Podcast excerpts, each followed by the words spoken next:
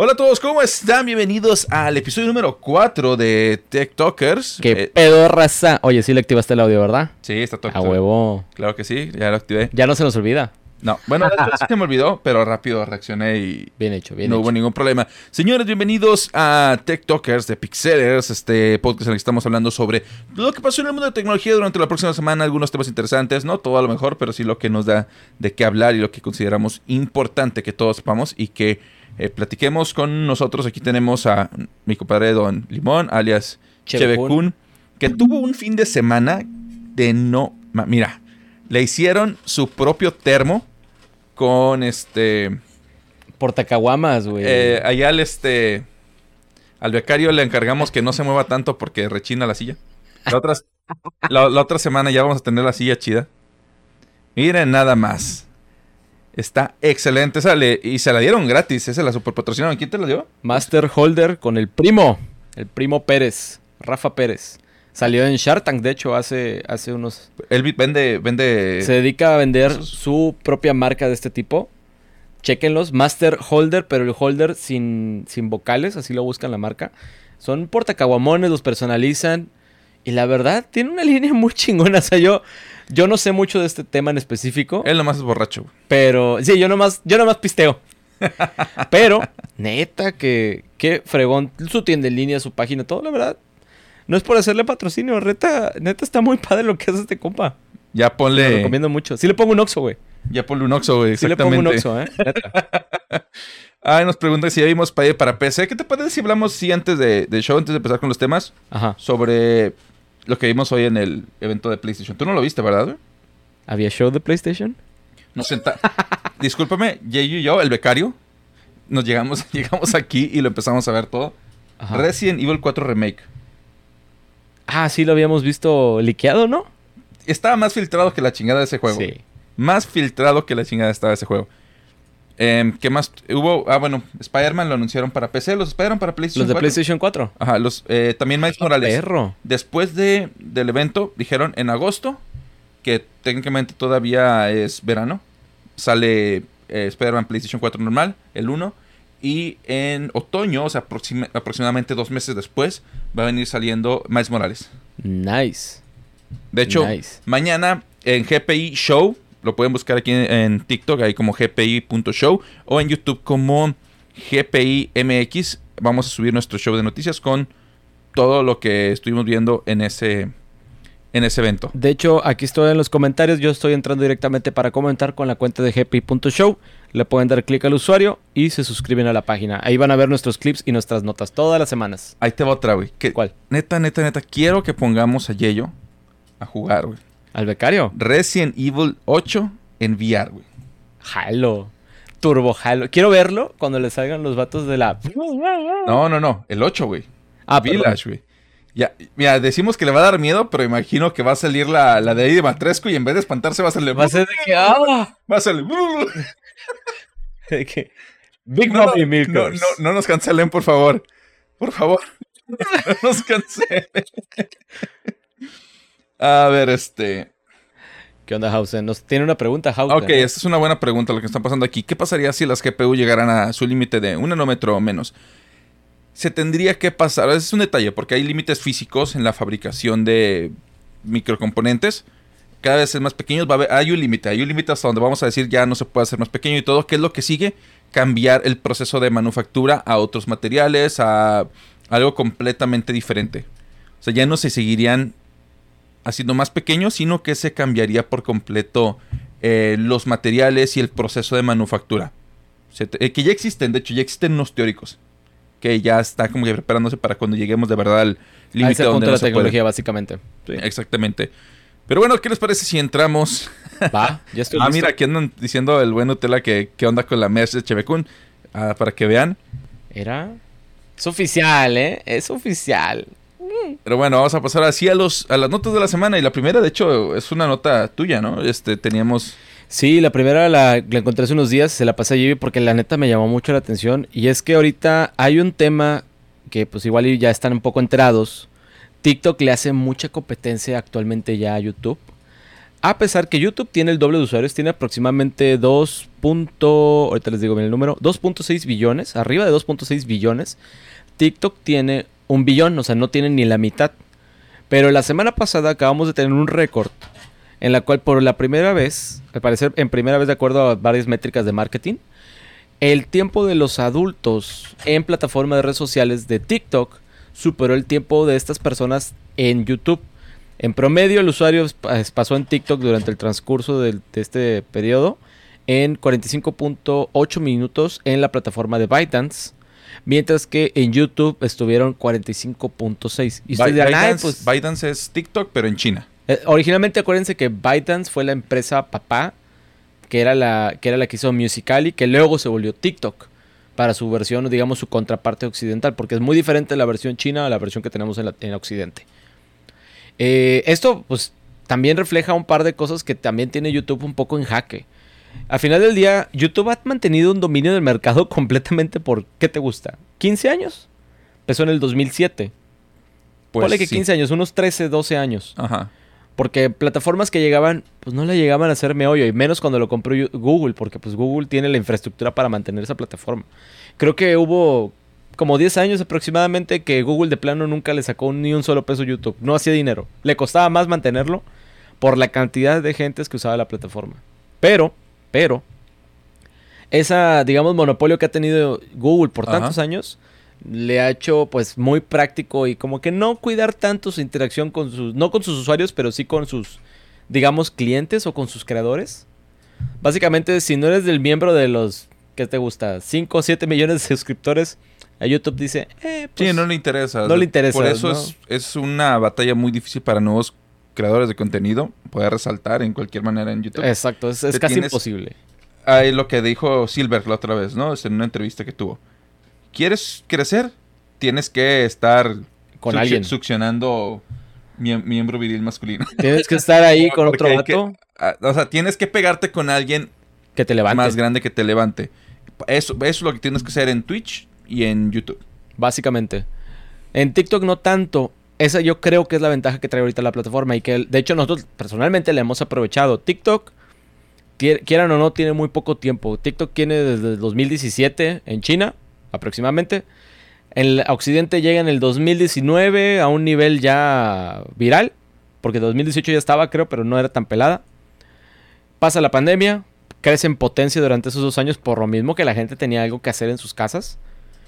Y aquí el tema es que la plataforma al fin le está haciendo como. Le, está dando cierto miedo a YouTube, cierta pelea por el monopolio. Pues esto no es nuevo. En diciembre, de hecho, bueno, en septiembre creo, ya había habido reportes de que el consumo de contenido por persona en, TikTok ya había rebasado a, YouTube. Tenían 26 horas al mes de consumo de video en, TikTok, en promedio por persona, y en YouTube tenían aproximadamente en promedio 16. Es que es muy complicado, o sea, al final del día. Es también la navegación, ¿sabes? La experiencia de usuario en YouTube le picas a un tipo de video y te sale siempre lo mismo, una y otra y otra. Y decides, güey. En TikTok no decides. El algoritmo te dice, vas a ver esto. Eh, ay, no, y aparte en TikTok sí te pone cosas que te gustan, sí te tiene un sesgo, porque lo he notado cuando yo paso de mi cuenta a la cuenta del canal GPI a la cuenta de Chevecun. Sí hay un sesgo, pero no está marcado porque sí te sigue presentando otras cosas que quizá te lleguen a llamar la atención. En una cuenta me aparecen puras monas chinas y puros memes de, anime con camisetas de tigres. Para que vean la mente cochamosa que tiene. en otro, tengo puros bailarines de reggaetón y de cerveza. Y en la otra cuenta me salen puras chicas cosplayers. Adivinen qué cuenta me salen las chicas cosplayers. No sé, no conozco. Bueno, este. ¿Cómo se llama esta chava? Aunque eh, bueno, yo manejo las tres cuentas, ¿verdad? Sí, tú manejas los Ah, entonces, no, olvídenlo, es mi sesgo mí mismo. ¿No es Jessica Nigri? No me acuerdo. es la única cosplayer que... La única que, conozco es la Sara May. No tengo la idea de quién sea. No, tengo la idea. Pero esa...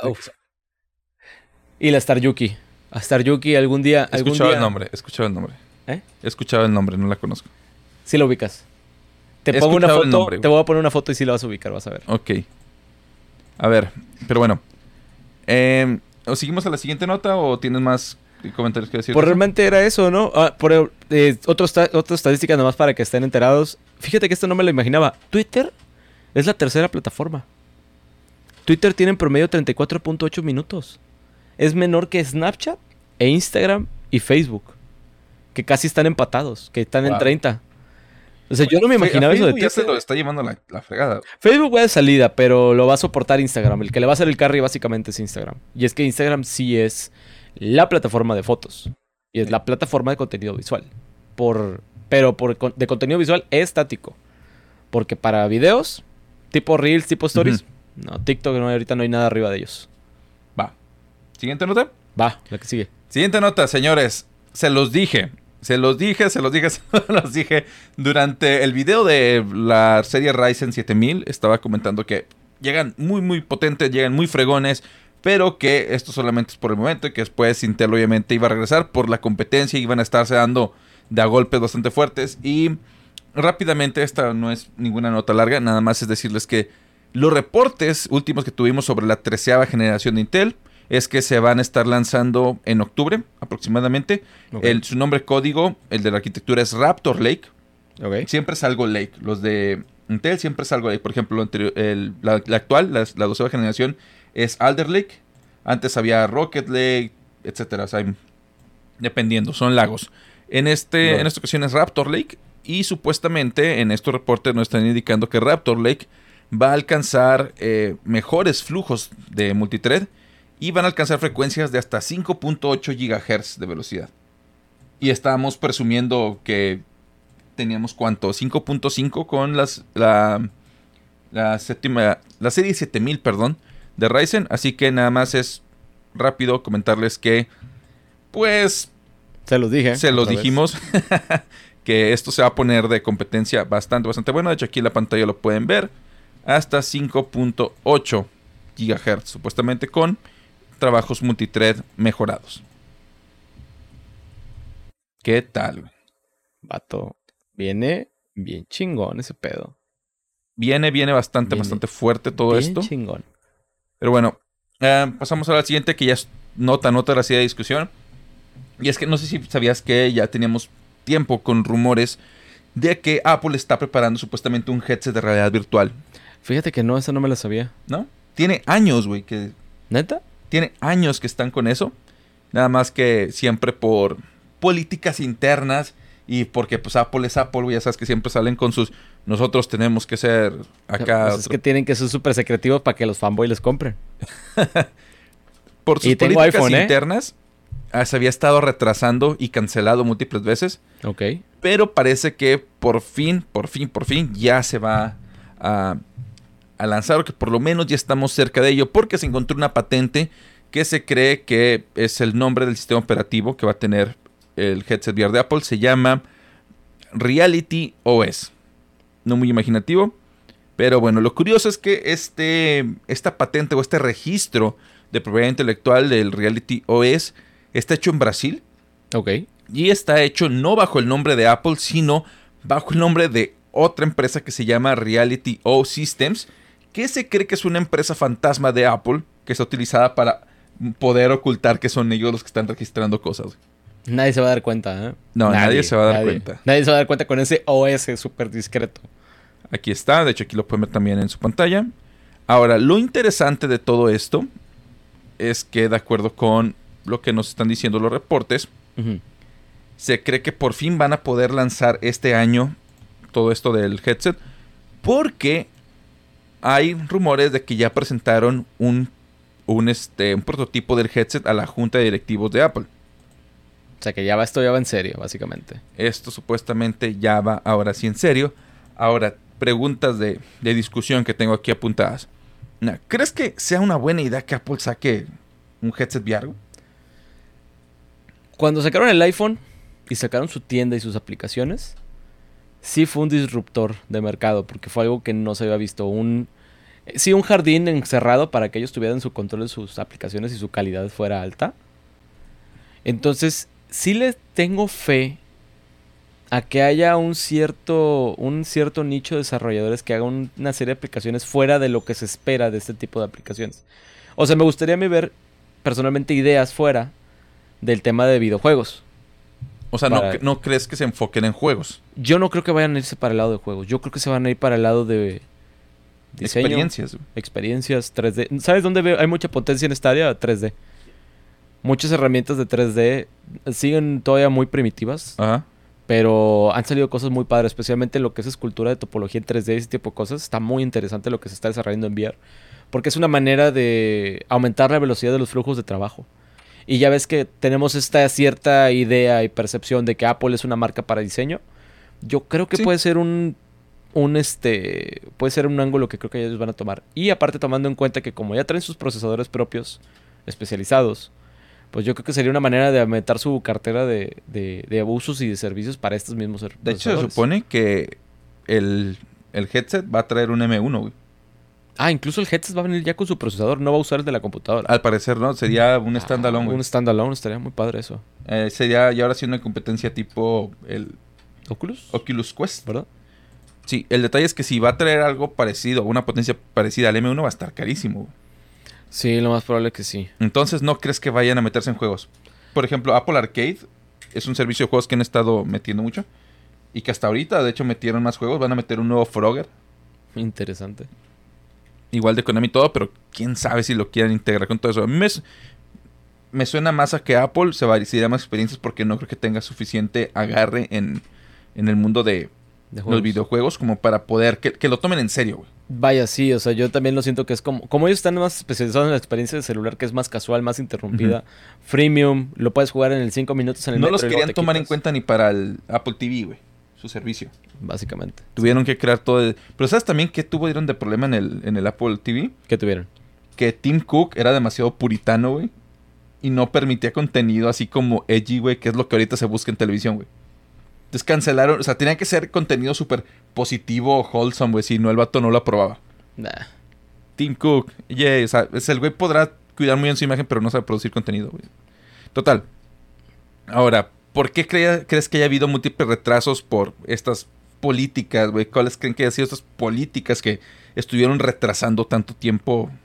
Pues tenemos años, güey, escuchando sobre un VR, eh, headset VR de Apple. Todavía, cuando empezaron estos rumores, todavía vivía Steve Jobs. No. Después de. Fue después de. O sea, estamos hablando de unos 3, 4 años, güey. Ya Steve Jobs ya se había petateado. Si fue hace tres años, tocó la pandemia, me imagino, ¿no? Sí, sí, toda la pandemia desde Quiero creer que tiene pandemia. mucho que ver eso. ¿La pandemia crees que ha sido eso? Sí, claro. En todo lo que es, todos los ciclos de desarrollo de la industria que quieras, todo se afectó por la pandemia. Yo quiero creer que va por ahí también. Pero ya tenían supuestamente prototipos listos, terminados, ya estaban listos para entrar en producción. Siempre veíamos estos reportes y luego, ah, este, reportes que echaron todo para atrás. Está raro. Creo que hubiera sido el hasta el mejor momento viéndolos de un punto de vista de, de lanzamiento, porque pues la gente va a estar en sus casas. Pues está, sí, está curioso, pero- ¿eh? Está curioso. La verdad, no se me ocurre un punto de vista como para una, una hipótesis de por qué lo retrasarían tanto. Quizás simplemente no les agradaba a los ejecutivos o Que sentían son que... un poquito más conservadores, güey. Sí, es una empresa un poquito muy conservadora en cuanto a...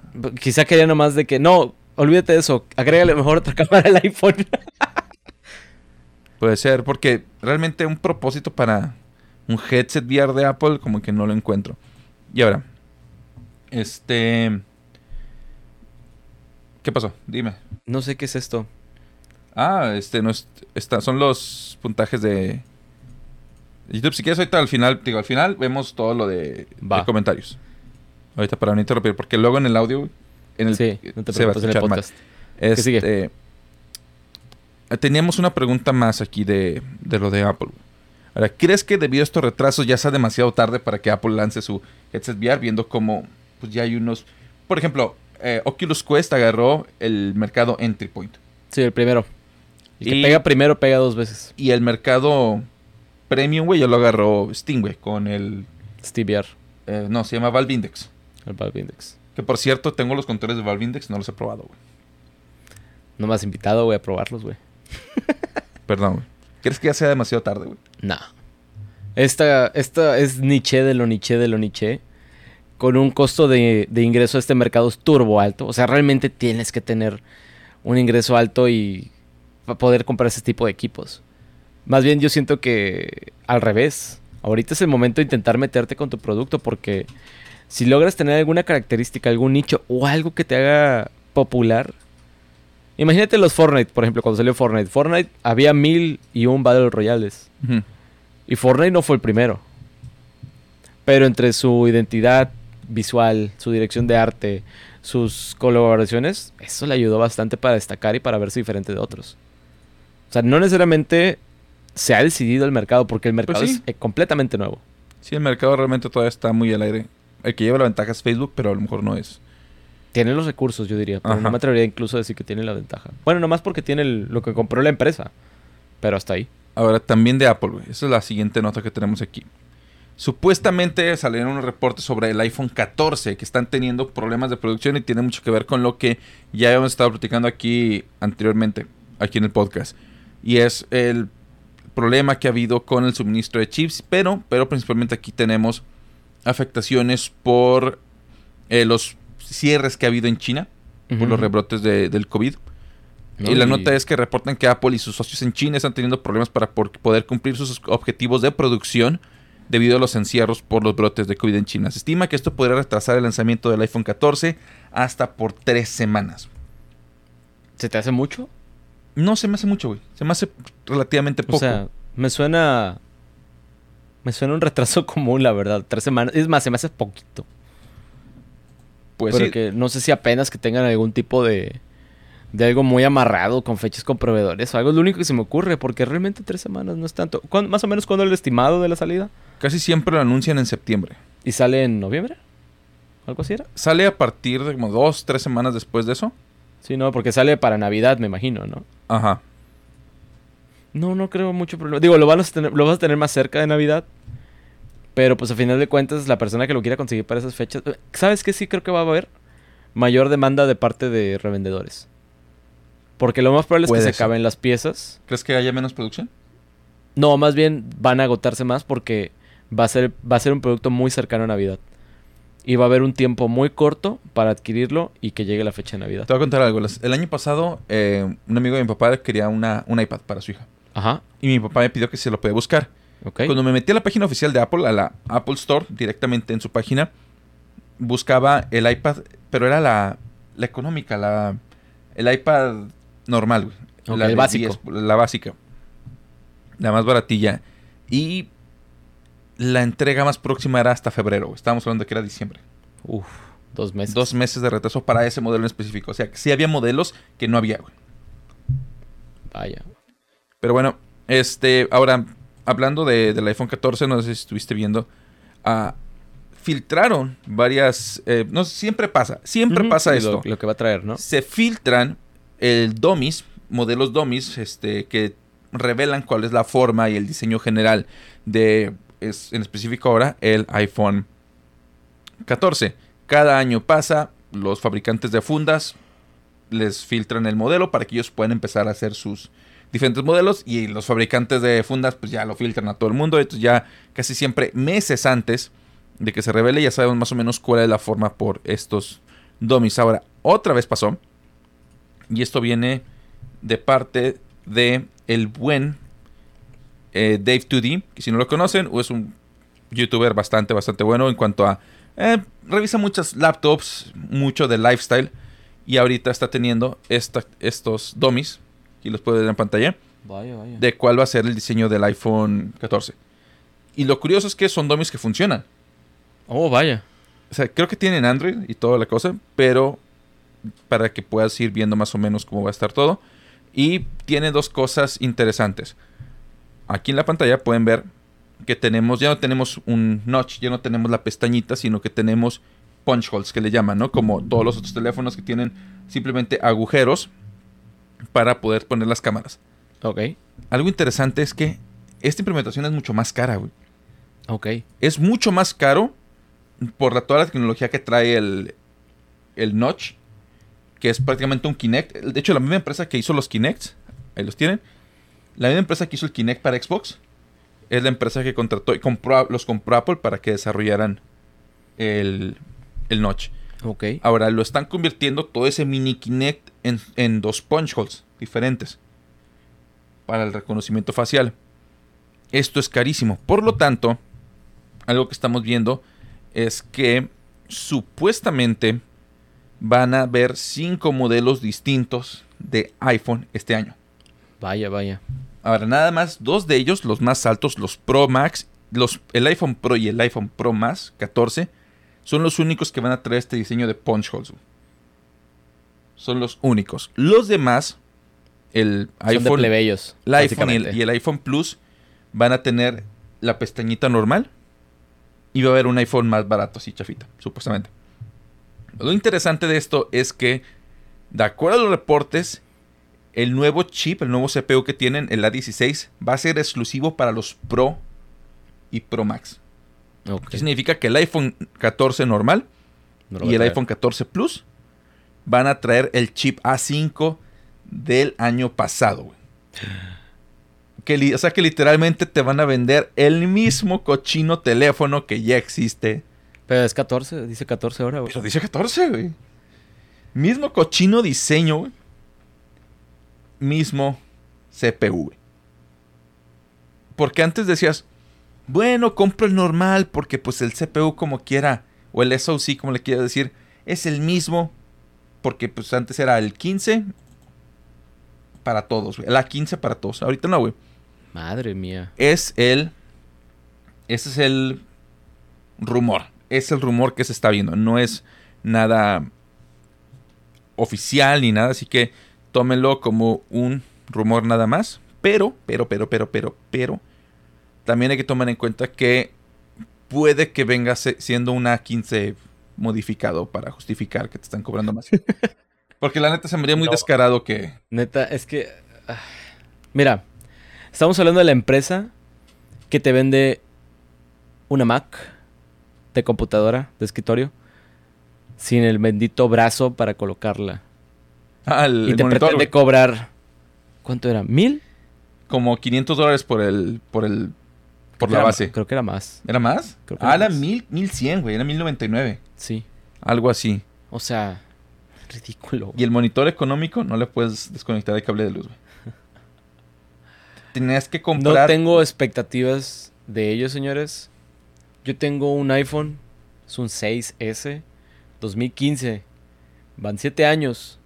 Ya está en sus últimas. Y la neta, pues si me compro uno nuevo, va a ser un 8. Porque no voy a gastar. no voy a gastar de que un, año de salario o una fracción importante Te de mi salario. te voy a decir algo, güey. ¿Qué? Por. Aguas con el micrófono. Este. Creo que te va a salir mejor comprarte uno nuevo. Ah, no, porque sí, la voy a comprar uno nuevo. Porque como manejan las cosas Apple, o sea, si tú dices, ah, me compré el del año pasado, así mi hermano dijo cuando quería, "Ah, quiero un iPhone. Voy a comprar el del año pasado porque está más barato. Le dije, Fernando, no hagas eso. O sea, a, cómprate el nuevo. Checa la diferencia. Ay, son dos mil pesos. Porque eh, Apple maneja el, el precio de reventa de sus, de sus productos tan, tan alto que hace que no valga la pena comprarse los viejitos. Así Es que se el más maneja. nuevo está como en 35 y 50. Y el anterior está más como en 15. No, no, no, no, ahí estás mal. 35, 50, todo eso son los pro. Los normales están como en 18, güey, 10, por ahí. Pero yo 15. quiero el Pro. Como, como quieran, eh, los pro como quiera van a venir en ese rango de precios. Sí. Ese es el detalle. O sea, manejan muy bien su conservación de precios. Ahora, ¿crees que sea...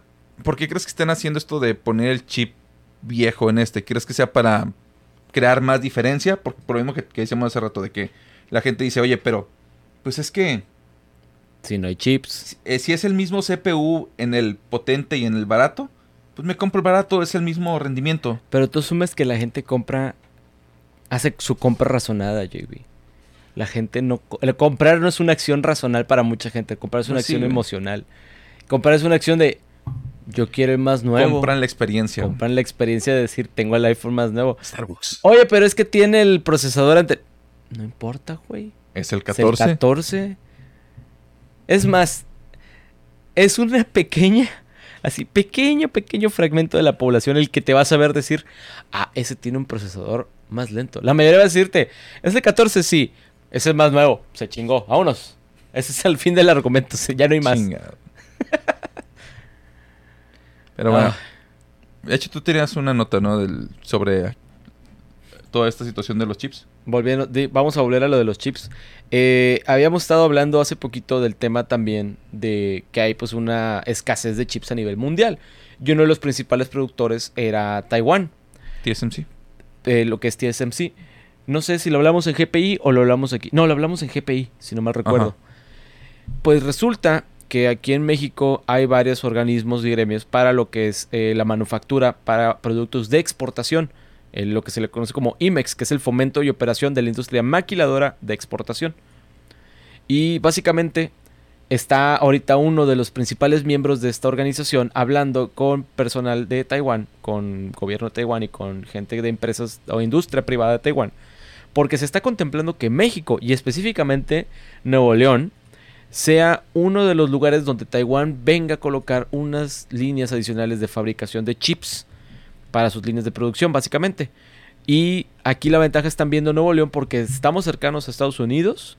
La mano de obra está relativamente capacitada para la zona, así como la escolaridad. O sea, aquí hay gente con el nivel educativo que ellos requieren, porque es una labor muy especializada. Este, y están ahorita hablando de eso, o sea, que puede que se vengan aquí a, a, Mon- a Nuevo León a establecerse. No necesariamente a Monterrey, sino sería fuera de la ciudad, pues al final es una, fábrica, una Sí, línea sí. de producción.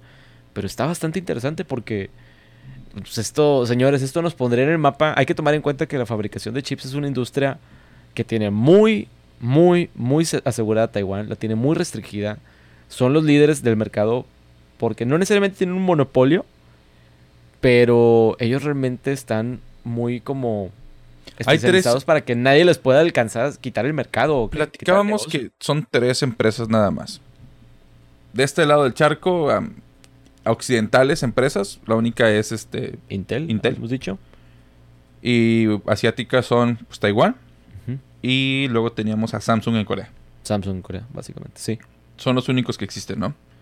Ahora, el detalle aquí que tenemos también que ver es que echar a andar una, una fábrica de, micro, de microcomponentes es tardadísimo. Ah, no, sí. Es tardadísimo. O sea, no es de que abro la fábrica y empezamos a fabricar. No, es un proceso iterativo de mejora y conforme vayas mejorando tus procesos, empiezas a poder generar, a poder generar mejores este, productos, mejores semiconductores, mejores todo eso. Entonces, Y sí, no, y no es de un día para otro, y aparte, pues esto está evolucionando poco a poco. Y otra cosa también que tenemos que ver. Ya había TSMC, como por apaciguar a Estados Unidos, abrió una fábrica de microcomponentes en Estados Unidos. No hicieron nada, güey. Eran of construyeron edificio, construyeron instalaciones, con- contrataron gente. A nadie los pusieron a hacer absolutamente nada durante todo el tiempo de ahí. Sea, la gente iba y renunciaba porque no tenían nada que hacer. O sea, me pagaban por ir a no hacer nada. Te pagaban por ir a no hacer ¿Y nada. por qué no me... ah, porque yo me Yo entero ya... Lo mismo pensé yo, güey. Pero es que era, una, era un cascarón de empresa para callarle el hocico a Estados Unidos de que estaba de que "Ah, es que están haciendo nuestros chips en China. Y que, ah, bueno, te hago una fábrica ahí. Sí, ya le hicieron de que ahí está, güey. Y llegas, no hay nada, ¿no? Y un vato nomás trapeando, güey. Sí, de A que el ingeniero de que, no, pues, ¿qué, qué van a hacer? De que, no, pues, este, no nos mandan jale, güey. Fíjate que de ahí tengo un tema que puedo platicar también. ¿De qué? Se relaciona mucho, porque algo así pasó. eh, no sé si recuerdas. Este, este es chismecito interno, así que aquí ya puedo hablarlo porque esto ya tiene varios años. No sé si recuerdas cuando Trump peleó que las fábricas de Carrier, de la de aire acondicionado que estaban en el norte de Estados Unidos, que él no iba a dejar que se mudaran a México esas fábricas. Que él iba a hacer que se quedaran esas fábricas allá. Esa situación es muy similar porque él viene y dice esto cuando ya había un proyecto de 7 años de traslado de esa fábrica, ¿sabes? O sea, ya si le pusiéramos un porcentaje, la fábrica estaba en un 90% en- aquí en Nuevo León ya. Completamente. ¿Neta? Sí, cuando estaba él en campaña diciendo que no iba a dejar que se fueran. Faltaba la última parte de la producción de la planta para moverse para acá. Pasa, gana y todo el rollo. A la de esa gente la corrieron. La que él dijo que no le iban a correr. Sí, la corrieron. Y a los que no, literal, eran naves, señores. Vacías, bodegas. Que paga nomás por cumplir un Que eran, requisito, y el chiste del, del que la persona que estaba trapeando que acabo de decir era verdad. De ahí lo tomé porque era realidad. Había un tipo nomás Hay, barriendo y hay empresas a las que les conviene más tener un cascarón allá que estén así sin hacer nada, seguir pagando. Y con eso decían, con eso le decían a Trump, no, no, no, Aquí tengo la planta todavía, compadre. Aquí está. Y aquí estoy dándole chamba a gente. estoy tan trapeando. Aquí están, aquí están trabajando y aquí están generando ingresos y impuestos. Y eso aparte, ese proyecto, de hecho, también otro insight que les puedo comentar, ese lo trajo un ex ejecutivo de, de Vitro, que era vecino mío, por eso conocemos del chismecito así súper, ¿cómo se llama? Súper específico. Fue un vecino que estuvo trabajando tiempo en Vitro, salió de Vitro, porque hubo una, tengo entendido que hubo una fusión, él quedó redundante y pues lo sacaron de la empresa. Siempre pasa. Y eventualmente él cayó ahí y empezó a trabajar ese proyecto. Entonces la verdad es que ese, cuando salió eso en la tele y todo el rollo, nosotros así como que, ¿qué onda? O sea, nada que ver. Oh. Ahora, eh, ahorita que estás hablando sobre política, tenemos una actualización de una nota que les habíamos dado hace como dos capítulos, ¿no? Fue en el episodio número dos. Y es que supuestamente Texas estaba intentando pasar una ley en la cual estaban haciendo que fuera ilegal banear a personas de redes sociales por exponer sus puntos de vista. Prácticamente estaban haciendo ilegal toda moderación de contenido y de interacciones en Twitter específicamente, pero también iba a afectar Facebook, todo. Eh, esta, esta iniciativa de ley había sido bloqueada por un juez federal. Llegó Don Texas y desbloqueó la ley y empezó a implementarla. Bueno, pues dos semanas después, la Suprema Corte de Estados Unidos logró volver a bloquear esta ley de Texas pendeja, hay que decirlo, ley pendeja de Texas, que es ilegal que redes sociales como Facebook o Twitter pudieran manar gente por eh, publicar estupideces. Esencialmente la ley buscaba eliminar todo tipo de moderación en redes sociales, lo cual suena a una pésima idea. Imagínate que te quitaran el candado para que alguien te pusiera morir en tu face. O sea, es ridículo. Es más, no lo, puedes, no podemos hacer nada. No lo puedes, y no lo puedes mover. Porque es como que en eso se basa la plataforma. Tú decides con quiénes tienes interacciones, no al revés si tú quieres interactuar con la gente y aventar caca, igual puede que te avienten de regreso. Pero también están sus herramientas de bloquear y de evitar que te estén atacando. Ingeniero Jonathan, de Venezuela también, un saludote hasta allá. Oye, sí somos bien internacionales. Ya es la segunda persona el día de hoy de Venezuela, ¿eh? Y nos brincamos. Eh, ¿Quieres que hagamos comentarios antes de o quieres que nos vayamos a la. Yo creo que la siguiente nota. Ok, es última nota y luego nos ponemos a cotorrear también, te uh con Ok, última nota, señores. Surgió un nuevo ransomware que se llama Goodwill, que busca repartir el bien, busca repartir amor y bondad entre la humanidad. Ahora, hay que, es un ransomware. ¿Sabes lo que es un ransomware? Es lo que te decía, hay que dar contexto de lo que es un ransomware. Básicamente, un ransomware, para los que no lo conocen, es... Malware. Malware, que en sí es podemos decirle, no es un virus, es otro tipo de cosa que no entra en la clasificación virus, pero vamos a decirle a grandes rasgos que es un virus. Tú estás en tu computadora y súbitamente se te bloquea. Descargas algo, tienes que descargar algo. Descargas algo, se te bloquea como si hubieras bajado un programa que se activa y lo que hace es que te pone un candado a tu información y a tu pantalla. encripta todos tus archivos. No puedes mover el mouse, no puedes interactuar con el equipo. Todo lo que tienes, toda la información exactamente se encripta, se resguarda, se mete como una caja fuerte. Y el tema es que eh, había gente que usaba este tipo de tecnologías de manera maliciosa para que hacían eso en tu computadora y tú les tenías que depositar una cuenta para que ellos remotamente, en cripto, en Bitcoin, para que fuera difícil de rastrear, para que ellos te liberaran tu, computadora y tu información. Claro, que te dieran la, llave de, de desencripción. Exactamente. Aquí el tema es que en una nueva versión de este tipo de ataques, de ataques cibernéticos, hay ahora lo que pide el hacker en este caso es que hagas una donación que hagas actos de bondad. Que hagas actos de bondad, básicamente. Por eso el nombre Goodwill, que es básicamente... Buena voluntad. Buena voluntad en inglés. Y, por ejemplo, que tome, vayas y dones dinero, pero que tienes que documentar que lo estás haciendo. O sea, que vayas y dones dinero. Tienes que tomar fotografía, tienes que subir evidencia a redes sociales. El hacker lo va a ver que lo publicaste. Y te va a desencriptar de manera remota. Ahora, hay algo curioso aquí, güey. En los mensajes que están, que están manejando, y déjame lo pongo aquí también en pantalla, son estos, que dice nuestro, nuestro objetivo. El objetivo, la, palabra goodwill, que es el, el nombre del, ransomware, eh, significa mostrar bondad. El equipo de Goodwill está hambriento, no quiere dinero, no, no está hambriento por dinero, pero sí de bondad. Y queremos que sea que las personas en este planeta eh, sean más buenas o más bondadosas y que quieran dar más a, a las personas para aprender eh, lecciones duras y que, y que ayuden a otras personas. Ahora, los mensajes que están mandando son estos. Y están diciendo aquí, primero, actividad número uno de Goodwill. ¿Qué tienes que hacer? Y ahí les dan las instrucciones. Eh, tu primera tarea es proveer o regalar ropa y sábanas, cobertores, colchas, como le llamen, a gente que lo necesite. ¿Lo haces? Ah, bueno. Actividad número dos. Tienes que hacer... Eso es otro, ¿no? Tienen sus instrucciones. De qué es lo que tienes que hacer. Son varias. Tienes que hacer varias acciones. Vaya. Y cuando llegas a cierto número ya te desbloquean tus cosas. Una de esas acciones, güey. Y es el tema que puse aquí de, de discusión en nuestro, en nuestro doc. Es que te pone, lleva cinco niños menos afortunados a comer a Domino's o a KFC. ¿No crees que ese pedo está medio creepy, güey? No, ¿sabes qué? No, Eso ya lo hace oler mal, así como que quizás un ejecutivo de KFC o Domino, ¿sabes? ¿Quién te dice que no? Que sea un tipo ahí de KFC Domino's el que esté haciendo esto para que... Para subir sus números de venta, ¿no? No, no, pero te, te dan la opción, güey. Domino's, KFC o también te están poniendo ahí Pizza Hut. Que puede llevar a cinco niños, güey. Pero, güey, neta, llevar cinco niños, güey. ¿De qué? Niño, niño. De ¿qué- que, ¿Quieres oigan, una pizza? ¿Quieres una pizza? ¿Les regalé una pizza o qué? Mamá, ese señor nos quiere llevar a un lado a comprar pizza. O sea, sí, creo que no está muy bien pensado cómo se tiene que llevar a cabo eso.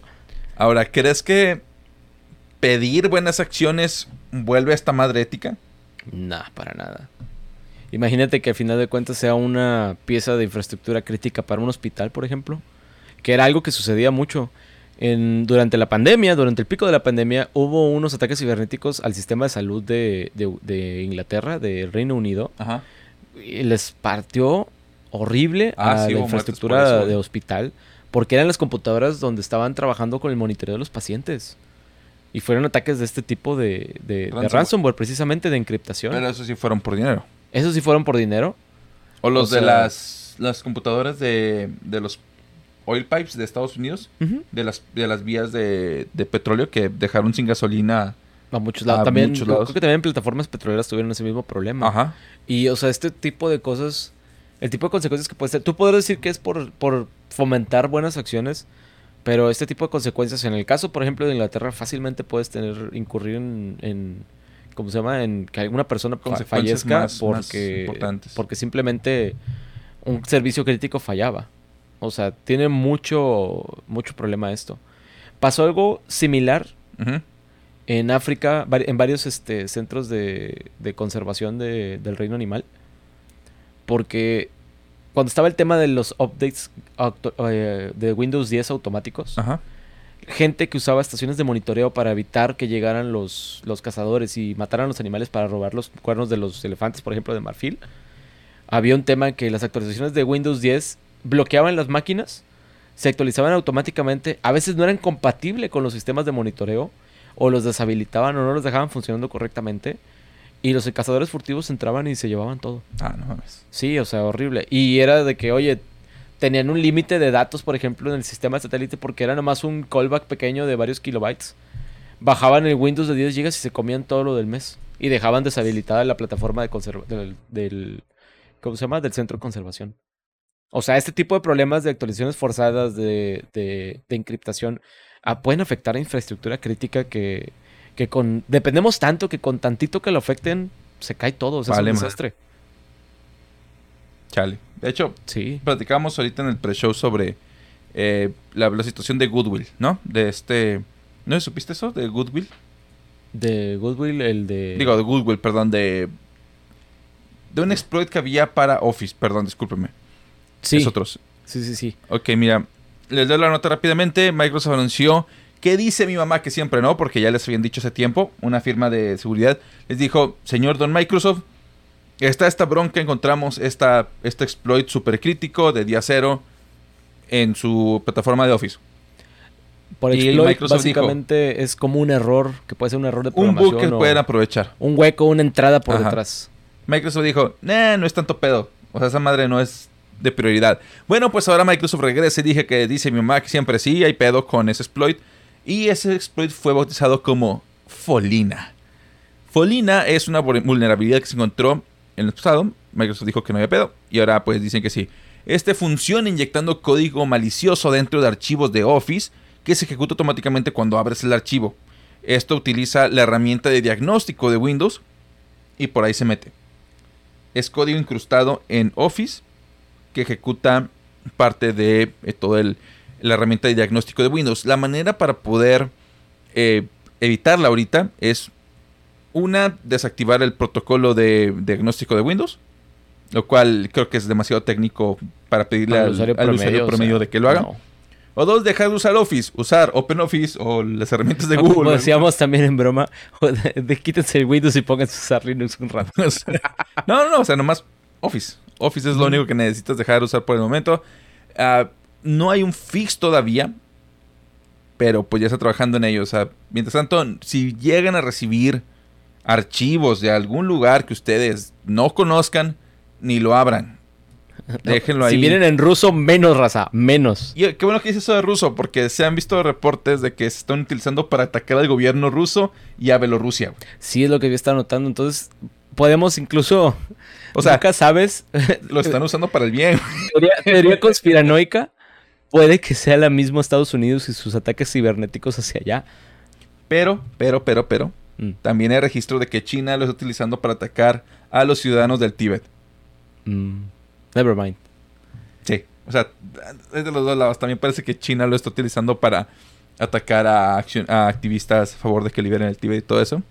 Así que digamos, así que digas tú, pues, pues qué, qué buenos son. Pues como que no. Ne. Pero sí. De hecho, mira, aquí pueden ver.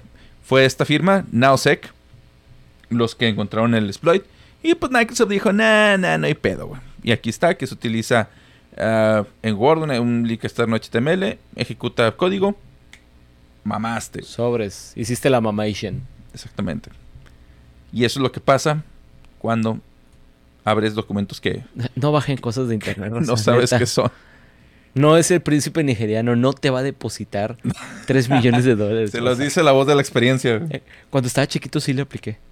Cuando estaba chiquito me acuerdo que me salió un anuncio de llama a este número, has ganado 100 mil dólares. Ah, y eso. Te estoy hablando del 2003, cuando te conectabas al internet y todavía sonaba la línea telefónica. Así.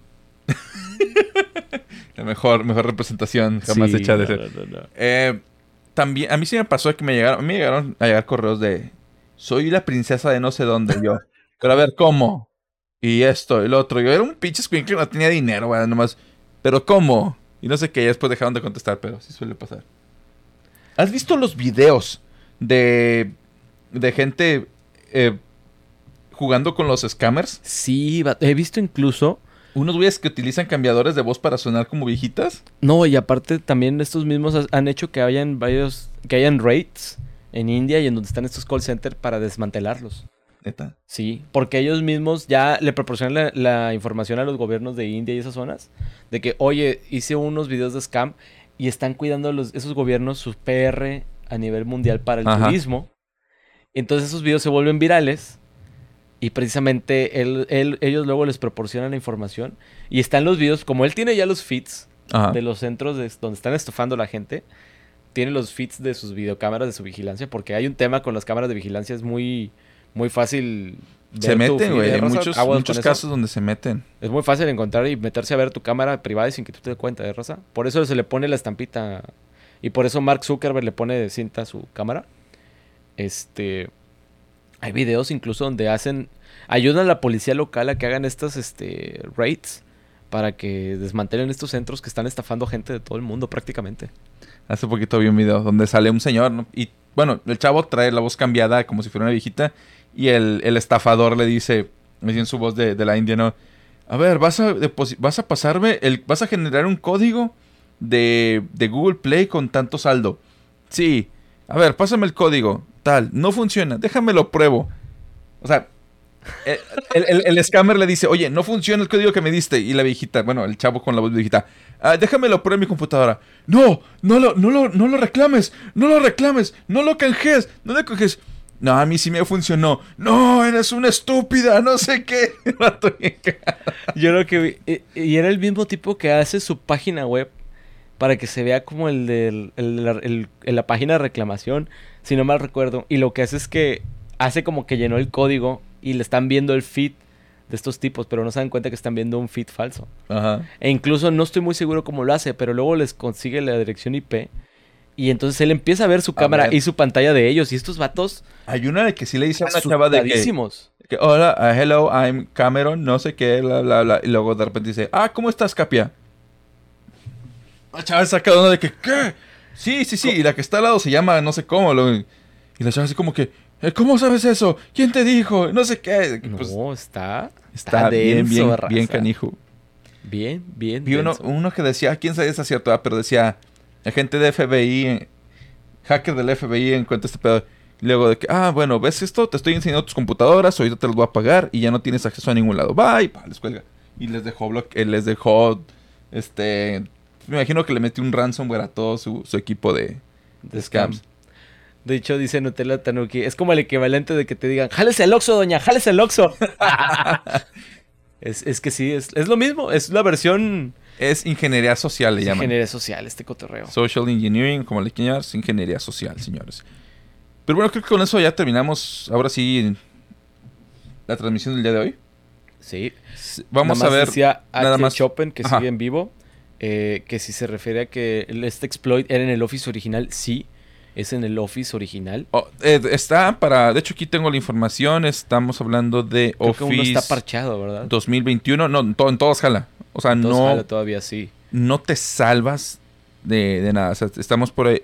No tengo exactamente el dato, chingado, no lo encuentro. ¿Qué onda con esa mona china?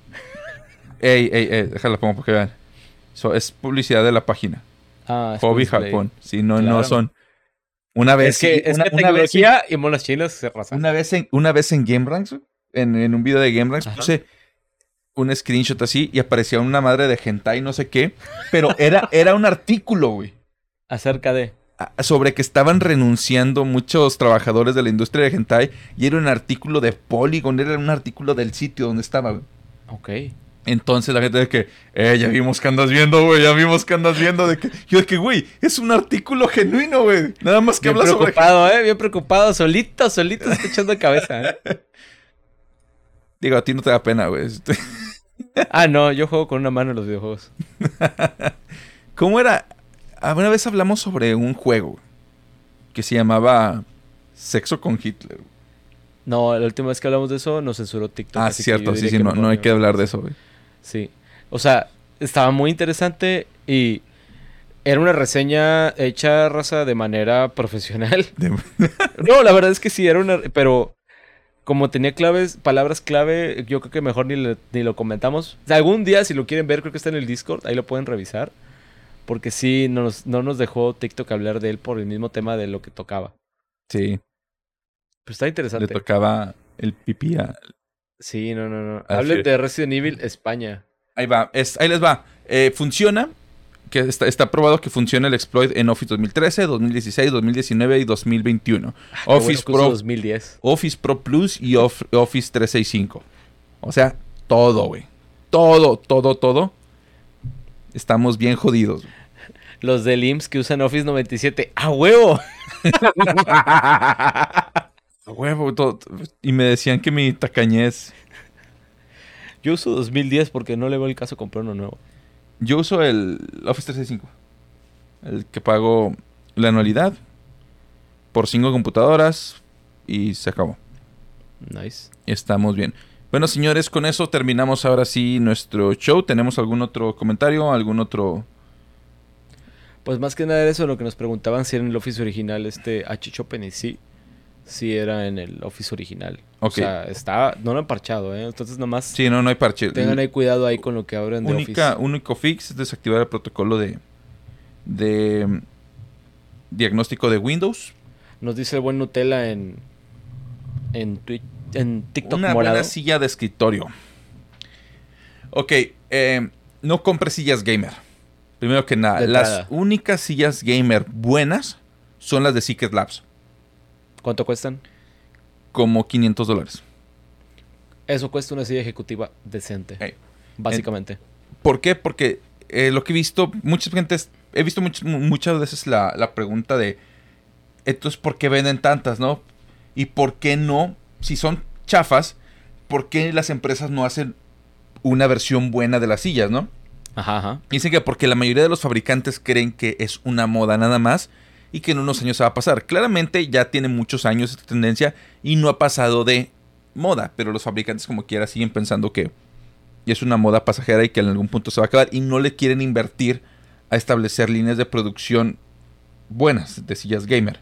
Es que en teoría, si ya tienes una silla ejecutiva buena, ¿para qué harías otra línea que tendría que competir el mercado, que tendría que competir? No, no compite, güey. No compite porque el, el vato que quiere una silla de ese estilo gamer Es porque es gamer. es- quiere, quiere, ya sabe lo que quiere. Pero, pero hay que entender que implica empezar otro...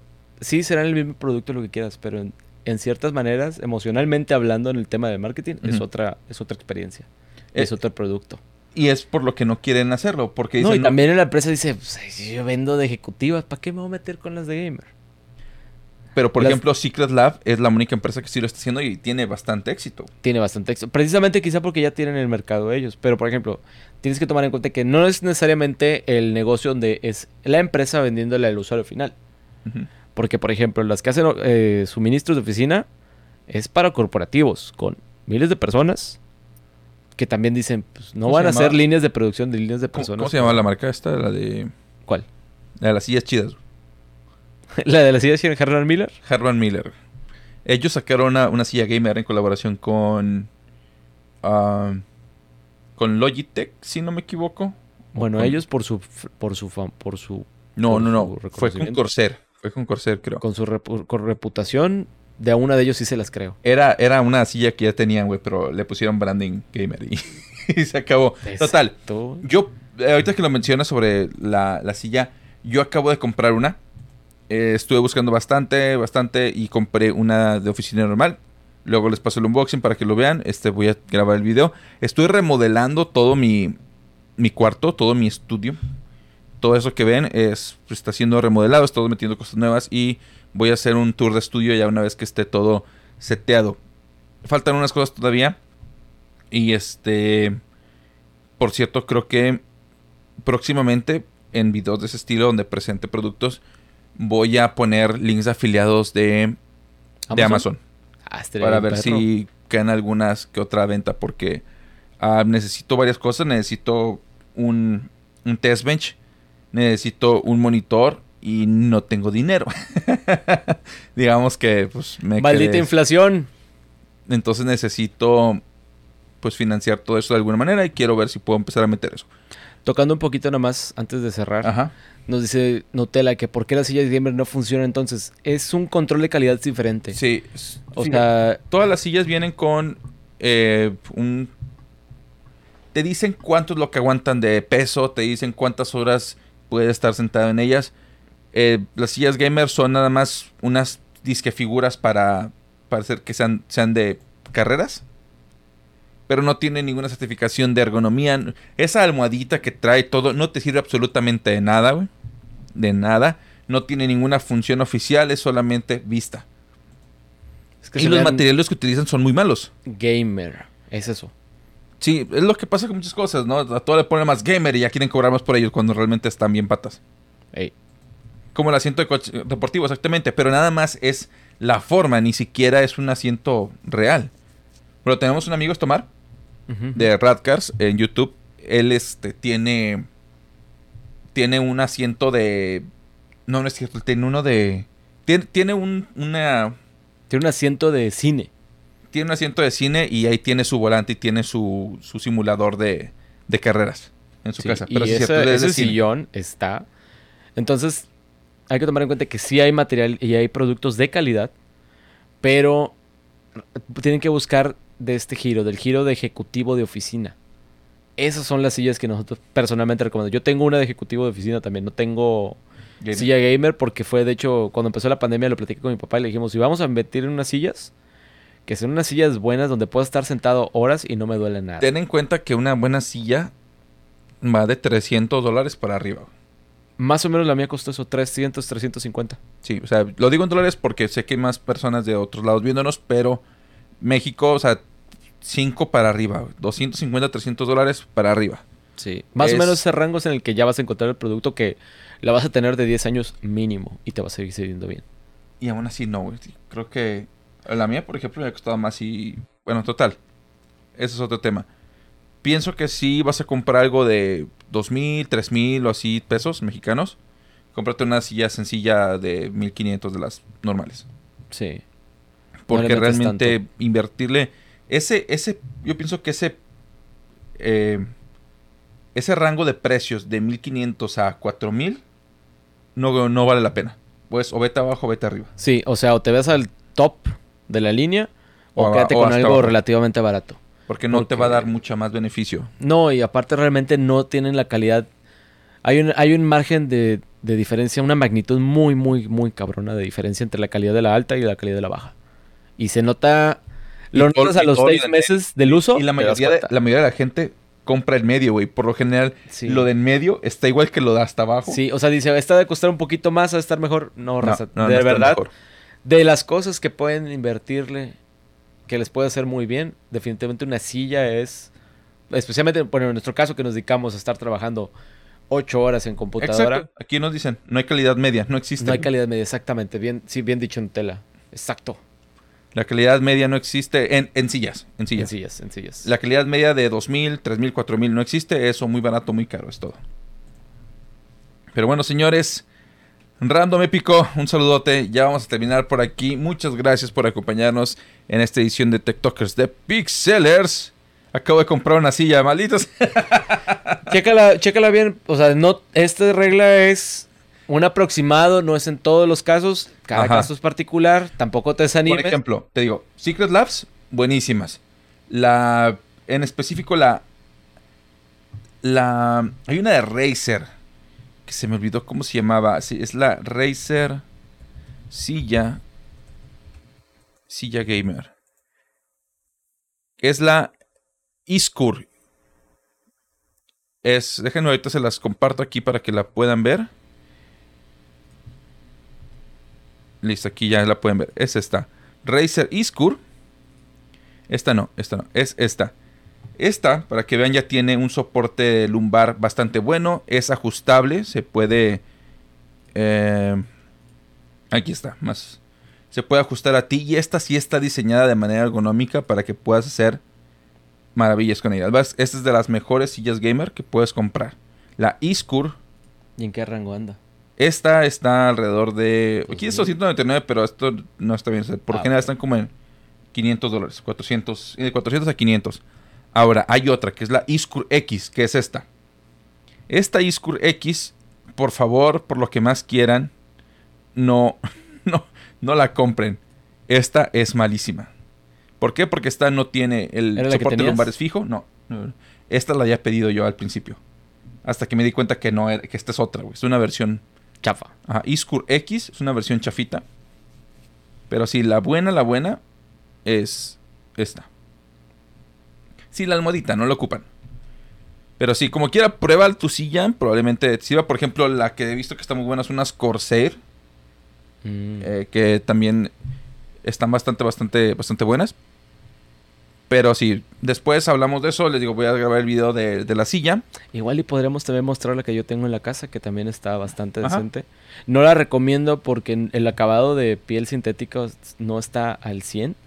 Está un poquito más cara para ese- que tuviera un fallo ahí que no me gustó, pero por lo menos en comodidad y ergonomía está bien. O sea, igual Qué- yo qué creo bueno que con un forro queda bastante bien y ya. Qué bueno que mencionas eso de, de piel. Lo tuyo es de piel, entonces. Es piel sintética, pero ok. sí.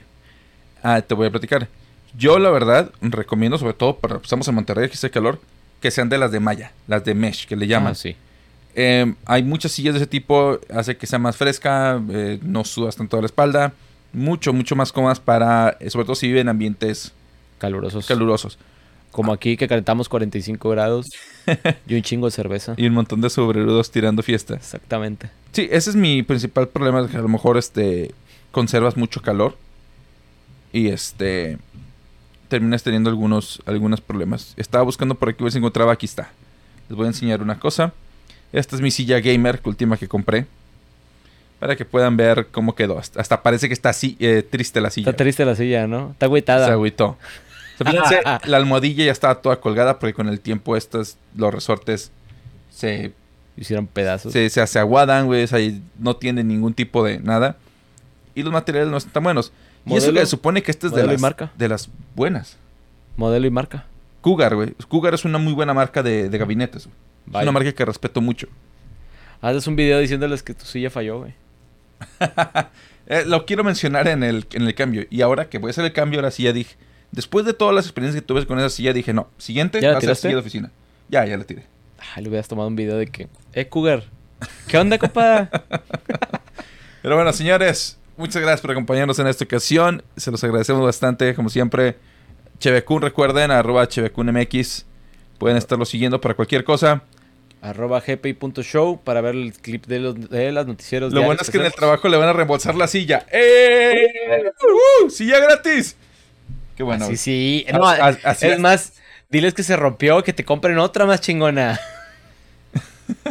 Eso está chido. Muchas felicidades por tu, por tu silla nueva. Y muchas felicidades por tu trabajo, que sí, Que sí. está preocupándose por ti. Oye, a unos amigos trabajaban, bueno, donde trabajaba yo antes, Ajá. en una empresa de desarrollo, le- los dejaron que fueran a las oficinas para llevarse sus- las sillas Herman Miller que tienen ahí para los empleados. Ay, vaya, vaya. O sea, hay un amigo que tenía una bien chafa de que no, ya voy a ir a la oficina. Fue a la oficina, se, se llevó a su casa su Que Herman casualmente se perdió la circular donde él firmó que él se llevó la silla. ¿verdad? Exactamente. Casualmente. Señores, muchas gracias y nos vemos la próxima semana. Recuerden, los jueves, nueve y media de la noche aproximadamente es cuando estamos aquí en vivo y después de eso nos pueden encontrar en YouTube, on demand, más adelante durante la madrugada de esa noche. Y también en formato de audio en cualquier sitio de podcast que, que tengan ustedes. Si están en Spotify, ahí nos pueden encontrar. Estamos también en Apple Podcast, estamos en Google Podcast y en donde se imaginen gracias a Anchor, que le pertenece a Spotify. ¡Uh! Y eso automáticamente nos reparte y nos ponen en todos lados. Nos vemos a la siguiente. Cuídense, raza. Bye.